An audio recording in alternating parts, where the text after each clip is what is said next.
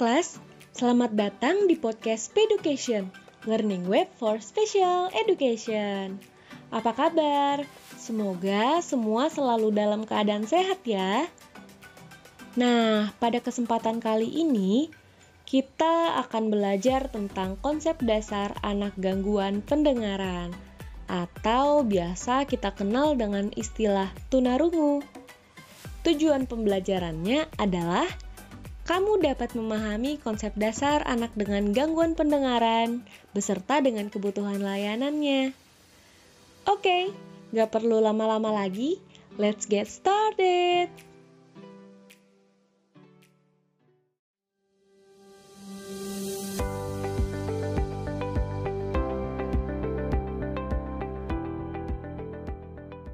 Well, pada podcast sebelumnya kita udah bahas tentang seputar tunanetra. Nah, pada podcast ini kita bakalan bahas mengenai definisi dan klasifikasi dari anak dengan gangguan pendengaran. Uh, kalian udah tahu belum?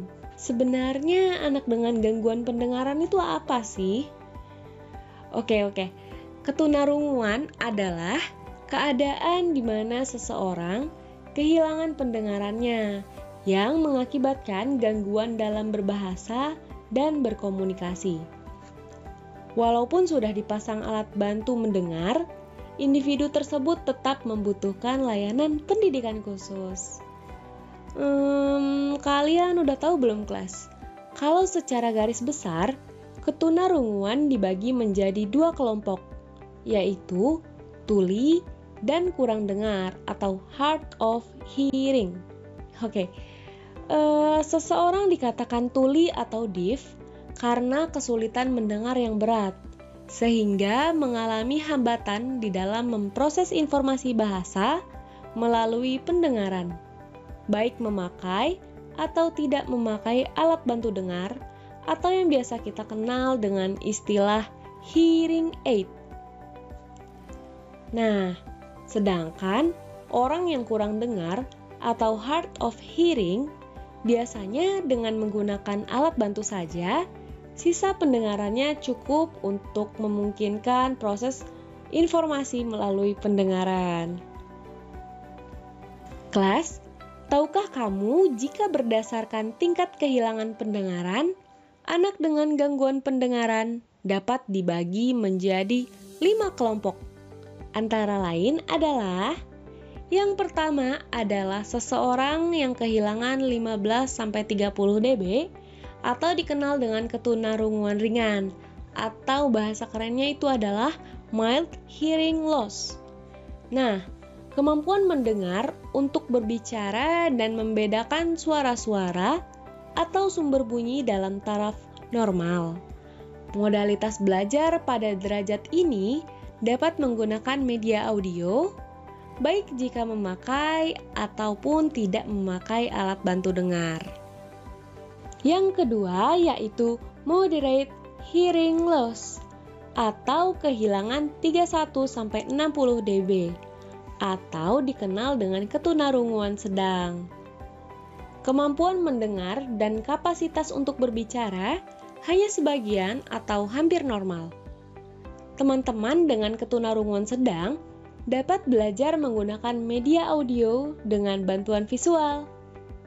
Namun, jika mereka menggunakan alat bantu dengar, kemampuan mendengar untuk bicaranya dapat menjadi normal dan kegiatan belajarnya dapat menggunakan auditori.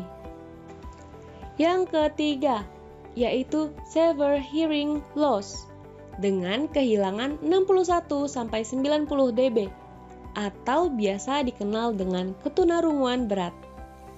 Nah, teman-teman dengan ketunarunguan berat tidak memiliki kemampuan mendengar dan kapasitas membedakan suara. Mereka belajar dengan mengandalkan visual. Namun, jika menggunakan alat bantu dengar, kemampuan mendengar mereka dapat kembali normal, serta kapasitas membedakan suara bisa menjadi lebih baik. Nah, teman-teman kita ini dapat menggunakan audio dan visual dalam proses belajarnya. Yang keempat yaitu profound hearing loss. yang kehilangan 91 sampai 120 dB atau biasa disebut dengan ketunarunguan sangat berat. Nah, teman-teman kita ini tidak memiliki kemampuan bicara dan kapasitas membedakan sumber bunyi. Mereka belajar menggunakan visual. Namun, jika dengan alat bantu dengar, kemampuan mendengar untuk bicaranya normal sedangkan kapasitas membedakan suaranya sangat minim. Mereka hanya mampu mengenal irama dan intonasi. Nah, mereka dapat belajar dengan media audio dengan bantuan penglihatan. Yang kelima, yaitu total hearing loss dengan kehilangan lebih dari 120 dB atau dikenal dengan ketunarunguan total. Dengan ataupun tanpa alat bantu mendengar, daya tangkap suara tetap tidak ada, dan mereka belajar dengan mengandalkan visual. Nah, kemudian ada lagi nih kelas, penggolongan ketunarunguan berdasarkan letak gangguan pendengaran secara anatomis. Yang pertama adalah conductive loss atau ketunarunguan tipe konduktif. Nah, ini disebabkan oleh terjadinya kerusakan pada telinga bagian luar dan tengah yang berfungsi sebagai alat penghantar getaran suara menuju telinga bagian dalam. Dan yang kedua adalah sensory neural loss atau ketunarunguan tipe sensori neural. Disebabkan oleh terjadinya kerusakan pada telinga bagian dalam serta saraf pendengaran yang dapat mengakibatkan terhambatnya pengiriman pesan bunyi ke otak. Yang ketiga adalah combination, yaitu ketunarunguan tipe campuran, gabungan tipe konduktif dan sensori neural. Selanjutnya adalah klasifikasi berdasarkan saat terjadinya ketunarunguan. Nah, penggolongannya ada dua nih kelas. Yang pertama, ketunarunguan bawaan. Artinya ketika lahir, anak sudah mengalami atau menyandang tunarungu. Sedangkan ketunarunguan setelah lahir artinya terjadinya tunarungu setelah anak lahir, diakibatkan oleh kecelakaan atau suatu penyakit. Dan yang terakhir adalah penggolongan ketunarunguan berdasarkan taraf penguasaan bahasa. Yang pertama, tuli prabahasa atau prelingual deafness adalah mereka yang menjadi tuli sebelum dikuasainya suatu bahasa, atau pada usia sekitar usia satu tahun, artinya pada saat anak menyamakan tanda tertentu, seperti mengamati, menunjuk, meraih, dan sebagainya, namun belum membentuk sistem lambang. Yang kedua, ada tuli purna bahasa atau postlingual deafness adalah mereka yang menjadi tuli setelah menguasai bahasa, yaitu telah menerapkan dan memahami sistem lambang yang berlaku di lingkungan.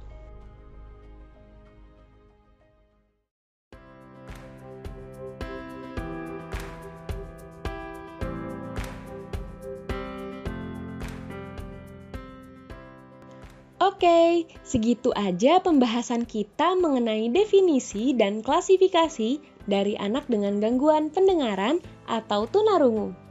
Gimana? Sekarang udah paham kan apa itu definisi dan klasifikasi dari anak dengan gangguan pendengaran? Oh iya, jangan lupa kerjakan tesnya ya, agar kamu tahu sejauh mana pemahaman kamu pada materi konsep anak dengan gangguan pendengaran. Sampai jumpa di materi selanjutnya.